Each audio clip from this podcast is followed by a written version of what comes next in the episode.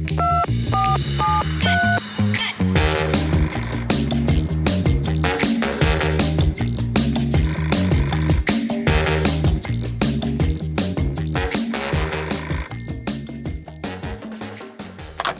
mein Schatz, wie geht's dir? Hallo, mir geht's gut. Sabinchen, wie geht's dir? Wenn du noch einmal Sabinchen sagst, sage ich Gerritchen zu dir. Hast du mir mal gesagt, dass du das nicht magst? Du kleiner Teufel. Aber gut, da geht das äh, Blutentwallung. Ah, ich glaube, du wolltest nur meinen mein, äh, Blutdruck ein bisschen steigern, ne, damit ich ganz fit bin. Was machst du? Erzähl.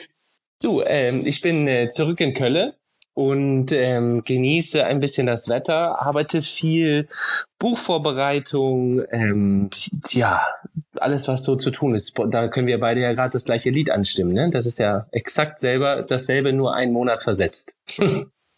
Mhm. Hast du eine besondere Zielgruppe für dein Buch eigentlich?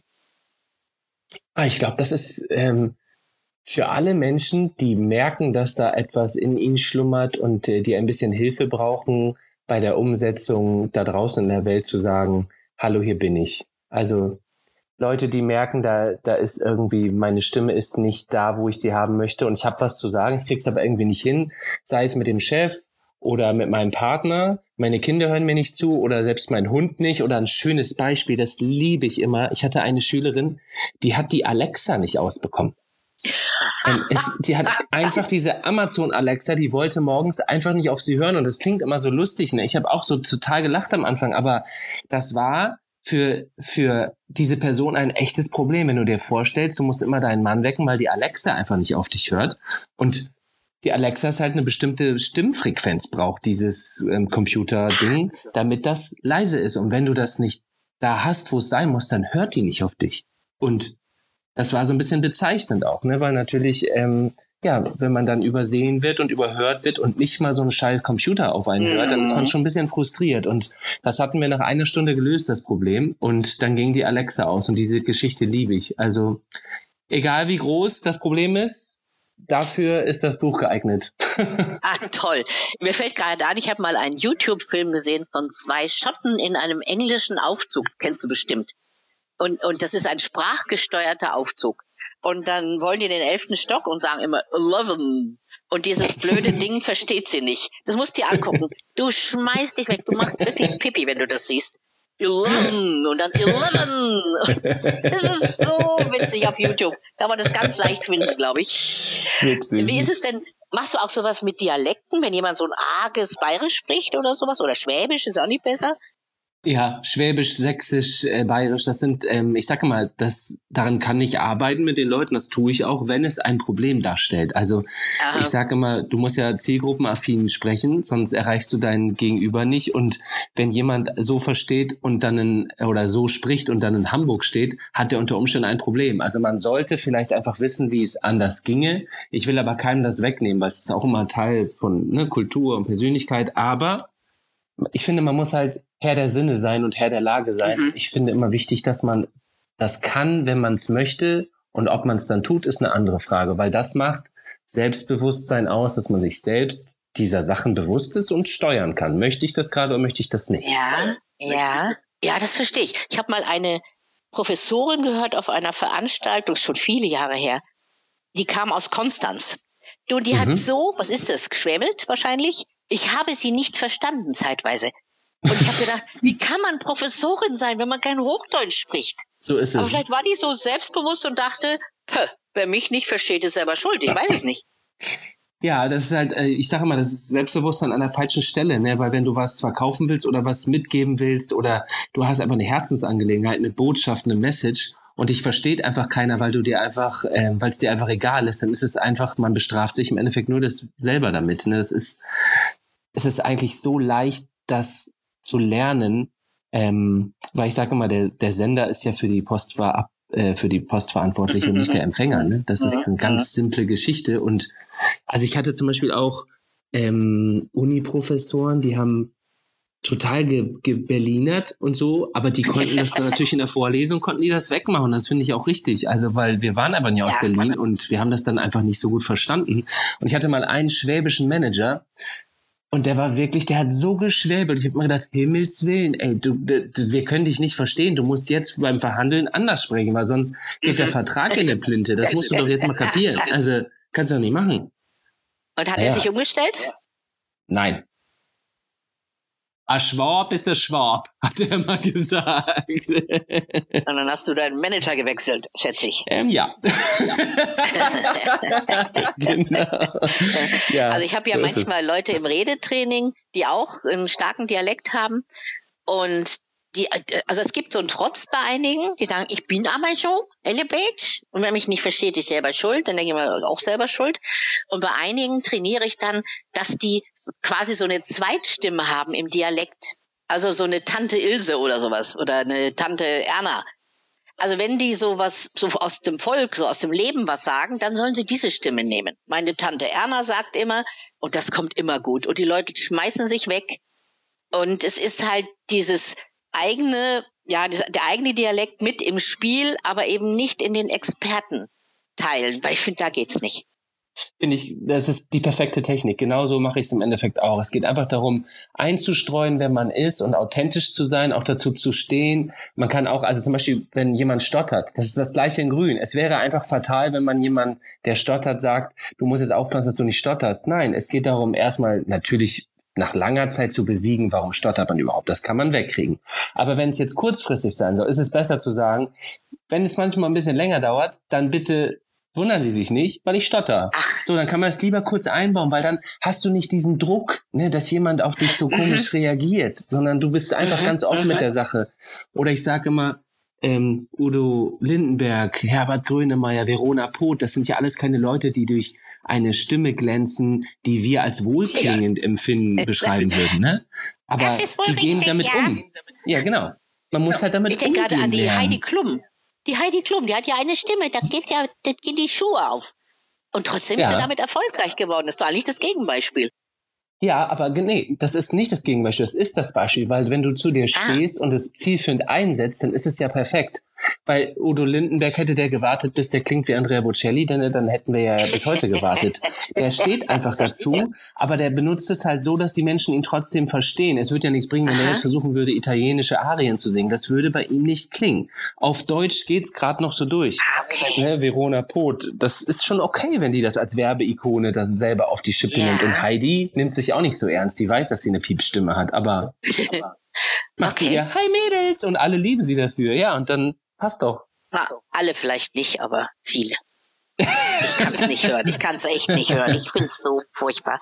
Aber es ist nicht nur die Stimme. Egal, das wie, ist ein anderes wie siehst, Thema. Aber wie siehst du es denn mit so? Da hast du so deutsche ähm, Supportschlager wie unsere Heidi oder andere Leute, wo du sagst, das findest du richtig toll, wie das Deutsche im, im Ausland geschafft haben oder so? Gibt es da irgendwelche Leute, die du bewunderst? Hm, muss ich gerade drüber nachdenken. Ähm, also Rammstein, ne, war sehr erfolgreich, fand ich mhm. klasse. also weil ich finde zum Beispiel Heidi Klums Karriere beeindruckend, wie die das geschafft hat. Die sitzt, ja, ne, beeindruckend finde ich es auch. Also das ist schon. Ich finde es beeindruckend und ich finde, äh, das ist schon die als Geschäftsfrau ist die einfach klasse. Da kann ich mir eine Scheibe abschneiden. Es ist einfach dieses Thema mit diesen Topmodels, das finde ich einfach mit den Mädchen, so. Ja.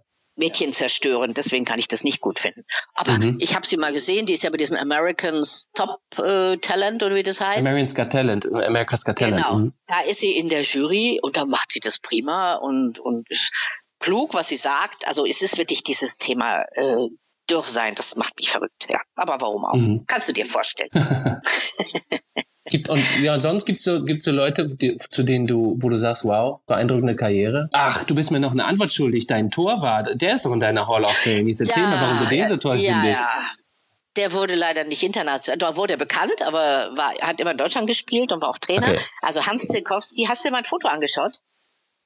Nee, warte mal direkt. Ich schilder dir, wie er aussieht. Ich schilder dir, wie er aussieht.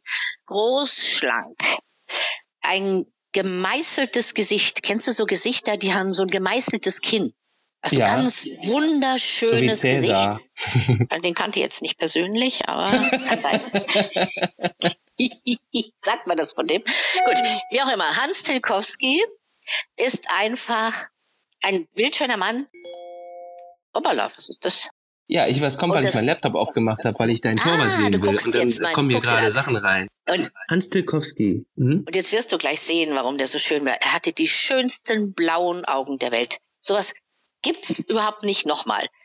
Also blaue Augen. Und dann hatte er so einen leicht leidenden Zug um den Mund. Und vielleicht weißt du das, vielleicht, wenn du es noch nicht weißt, erzähle ich dir jetzt. Wir Frauen fliegen auf so dieses leicht melancholische, weil du immer denkst, den Mann mache ich glücklich. Oh, wenn ich den erstmal zwischen den Fingern habe, dann wird er strahlen. Und ich muss zugeben, ich war 13, als ich mich in ihn verliebt habe, nämlich während des Wembley-Endspiels 1966, wo er ein unverschämtes falsches Tor untergeschoben gekriegt hat und hinterher geweint hat auch noch. Und da oh. hat er mein oh. Herz bekommen.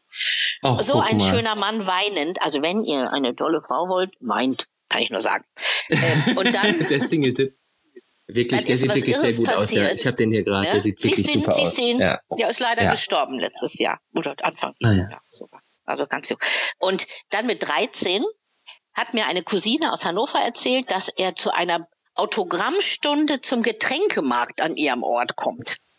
Weil der war irgendwie ah. befreundet mit dem Getränkemarktbesitzer oder irgend sowas.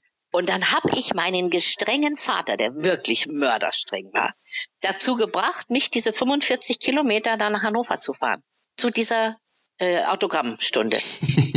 Und dann hat mir Hans Tilkowski auf meinen rechten Unterarm, den ich seitdem nie wieder gewaschen habe, sein Autogramm draufgeschrieben. Nein, stimmt nicht. Ich hab, musste waschen, weil mein Biolehrer mich sonst äh, aus der Schule geschmissen hätte.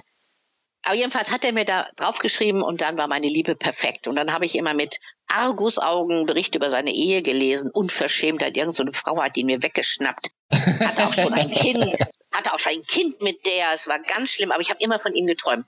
Und dann gab es ein großes Wiedersehen. 1900, ich schätze 77, 76 war er Trainer bei Bayern, nicht bei Bayern München, sondern bei 1860 München. Und ich war bei einer Tageszeitung und habe einen Kollegen gebeten, dass er mich mitnimmt zu einer Pressekonferenz. Ja. Und dann hat Hans Zilkowski seinen Mund aufgemacht und ich hätte, hab gedacht, hättest du geschwiegen, Desdemona? Weil er hatte einen Ruhrpott-Slang, er kam aus Herne der diesen Zauber dieses Mannes ein bisschen getrübt hat, muss ich ganz ehrlich oh, sagen. Ja das sind wir wieder bei ne? deinem Thema. Ja, das ja, sind wir wieder bei deinem Thema. Ich sag ja, das ist die die erste Eintrittskarte ist ähm, die Optik, die zweite aber sofort genauso wichtig, weil es ja. kann alles zerstören, ist die Stimme.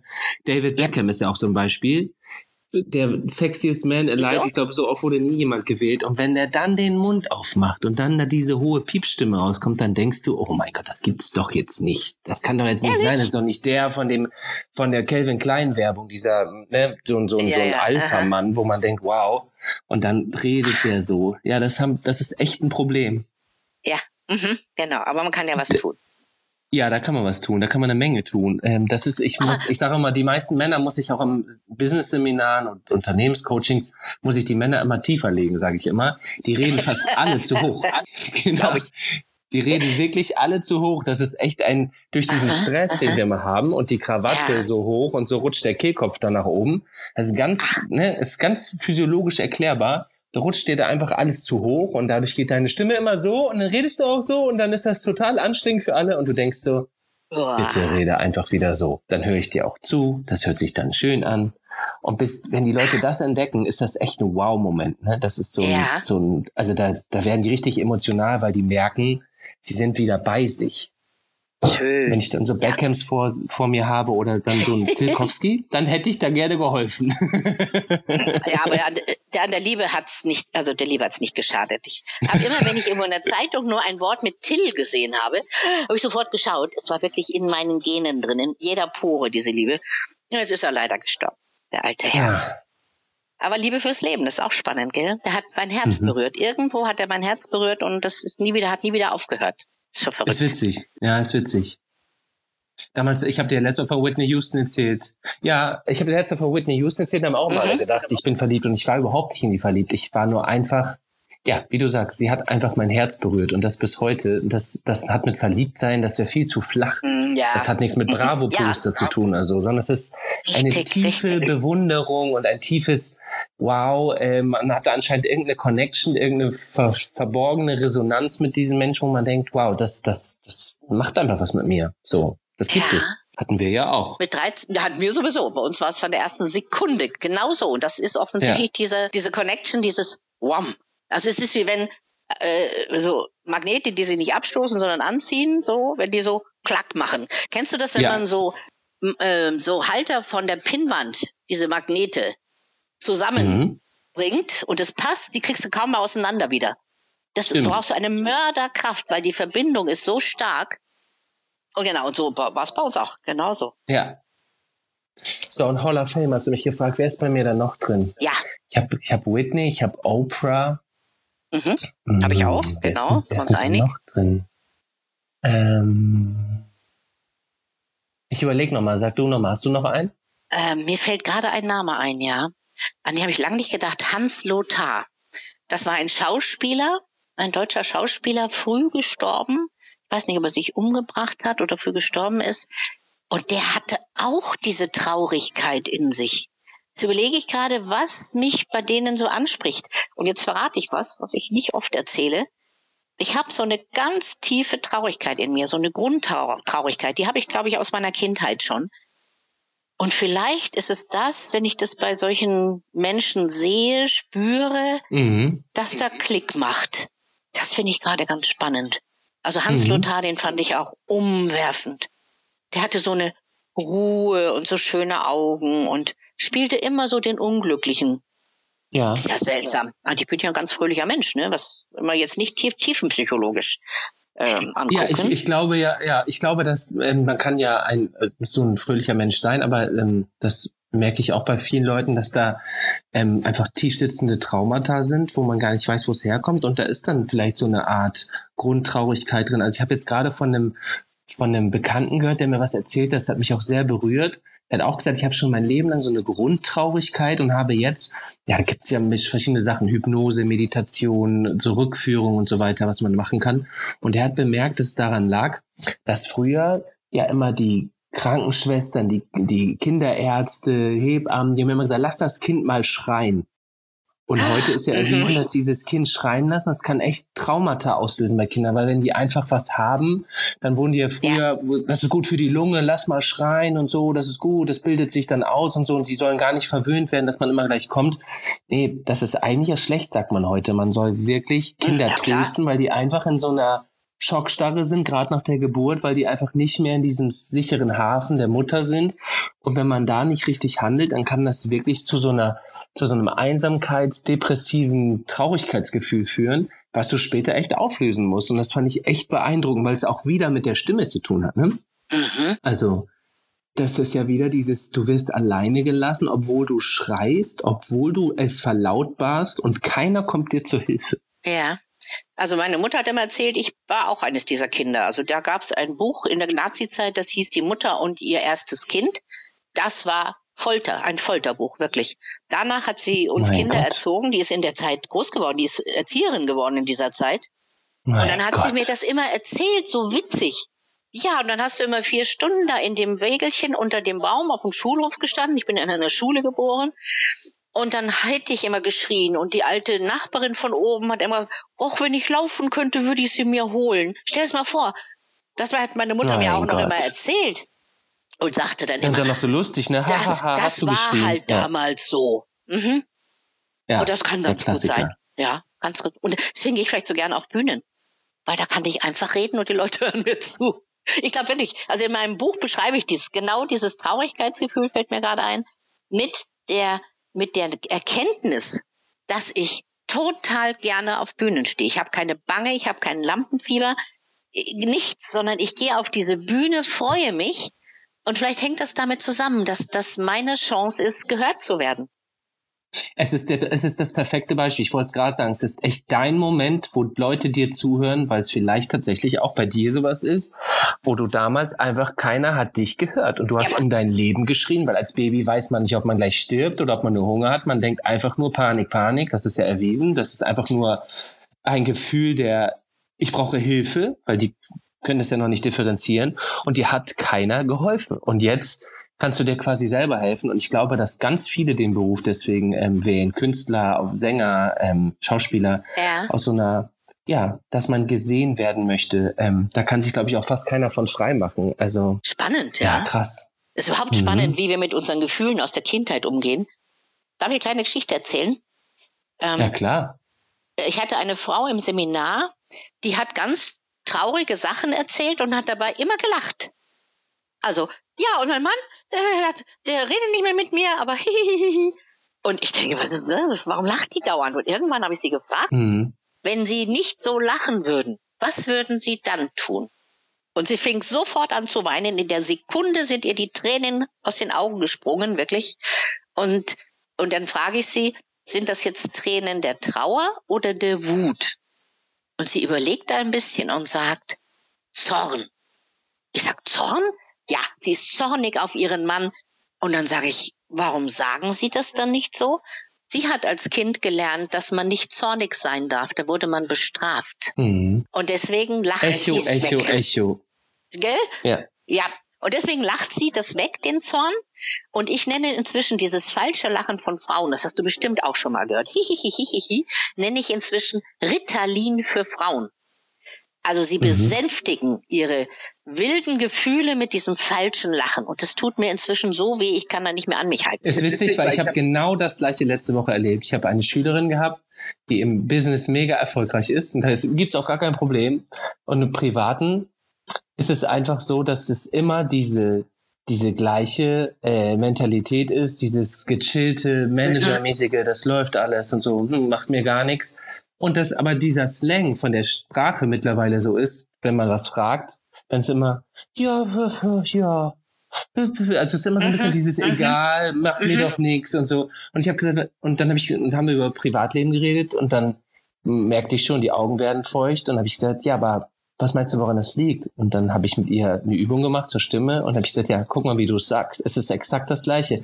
Du lachst es weg oder du machst es mit diesem Es geht am Ende mal runter. Mach doch nichts. Ja, wieso? Ach ja, weißt du, bin ich entspannt. Ja, und genau dieses Gefühl löst beim Gegenüber aus, es ist dir egal. Aber ist es dir egal? Und das gleiche über dir, auf einmal fing sie an zu weinen.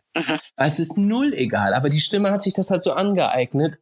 Und ich sag, man muss so aufpassen, dass man nicht das immer so als, als, ähm, ja, als Maske auflegt, was ja. man irgendwann mal gelernt hat. Ne? Das vermasselt einem die ganze Show später. Diese Maske muss runter, weil die Leute können gar nichts dafür, wenn sie dich nicht verstehen. Weil du, wenn du so wirkst, wie, was sollen die denn machen? Mhm. Wenn es dir egal scheinbar ist, so wie du klingst, dann denken die, es ist dir egal. Also machen sie weiter.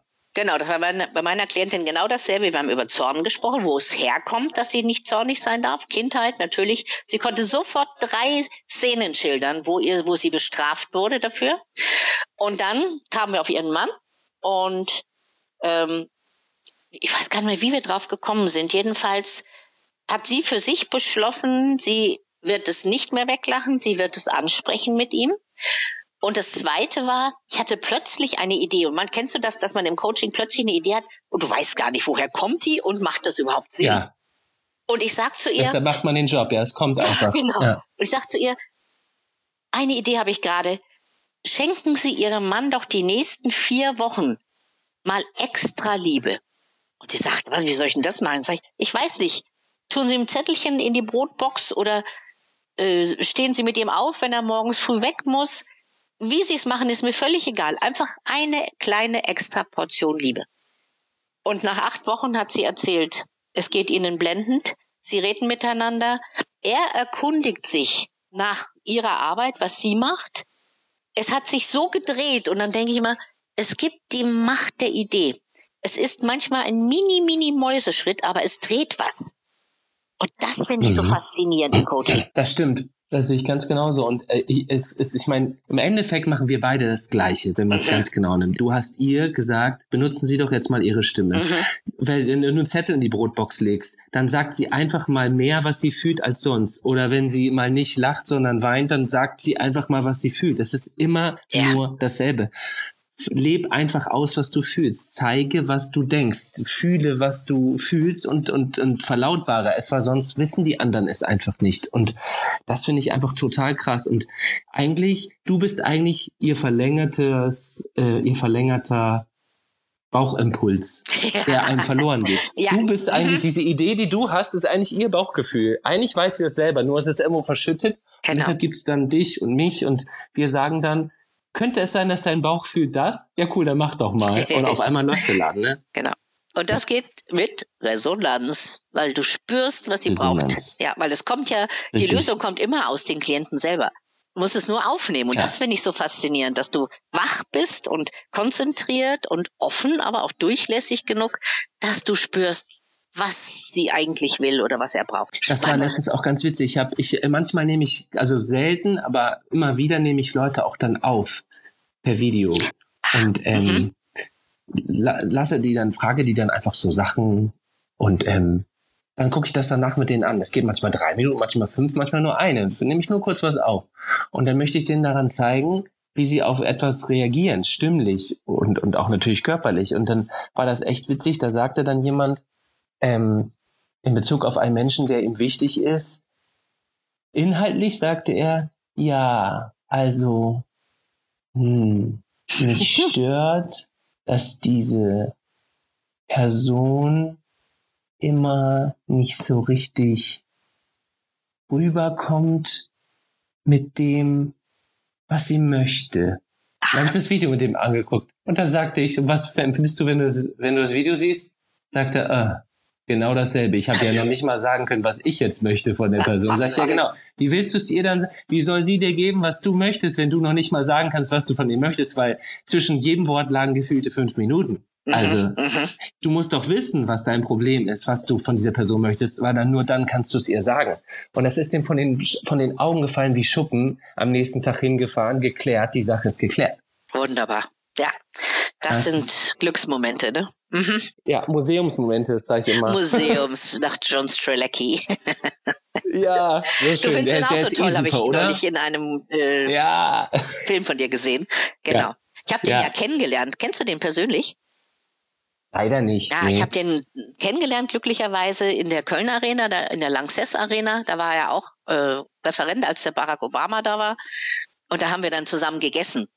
Und der ist so köstlich, weil der ist so uneitel. Der ist so genial. Der sagt selber von sich, ich bin jetzt kein begnadeter Redner, ich bin ein guter Autor. Und das finde ich so klasse, wenn jemand von sich sagt, ich weiß, Toll. wo meine Stärke ist. Natürlich geht er auf die Bühne und erzählt von dem, was er geschrieben hat und ist einfach lässig. Also so mit seinem Hut, der läuft immer mit diesem Hut rum und der hat sowas Lässiges, sowas, guck mal, so bin ich und so bleibe ich.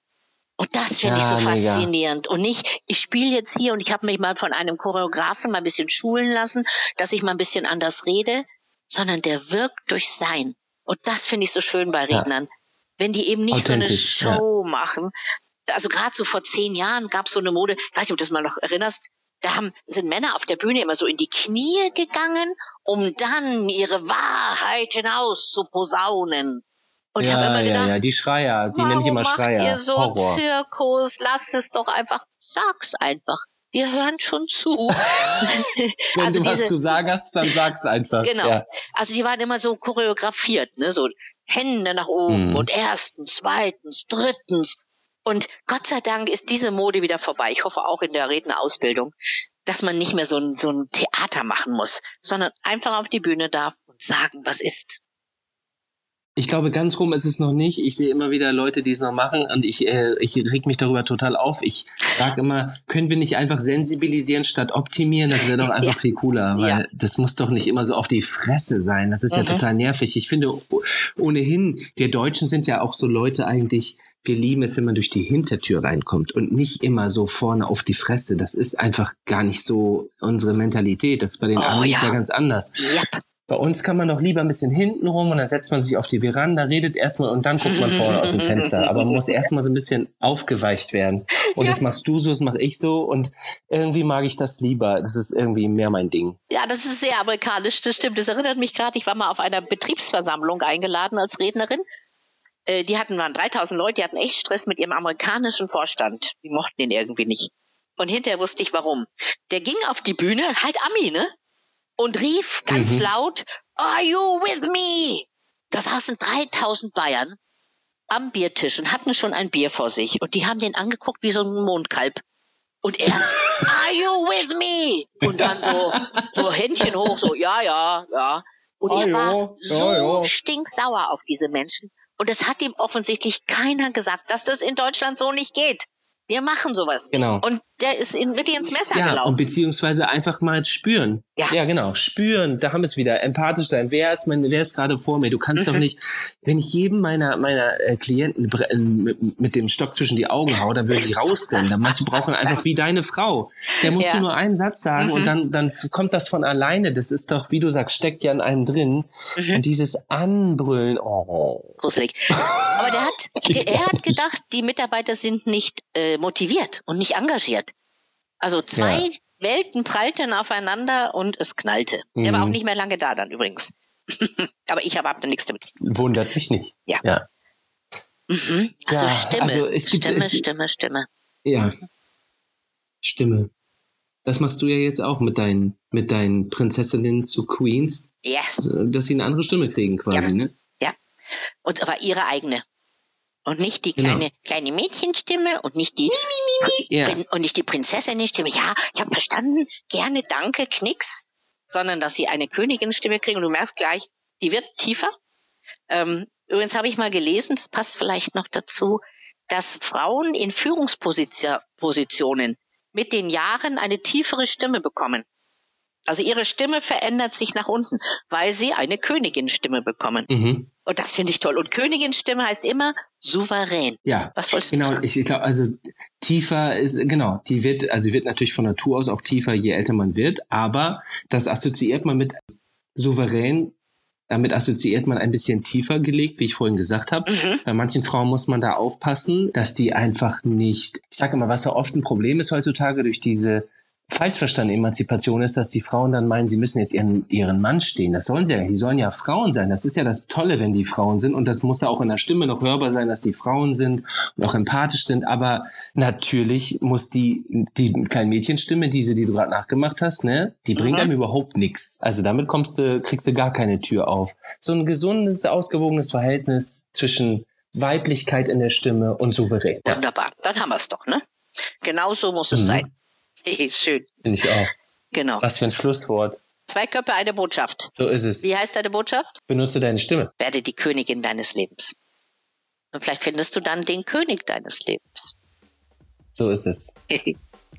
Es war mir wieder eine Freude. Meine Liebe, ich rufe dich nächste Woche an. Mir auch. Ich rufe dich nächste Woche an und ich werde dich 100%ig fragen, Schatz, wie geht's dir? Danke, mach's gut. Tschüss.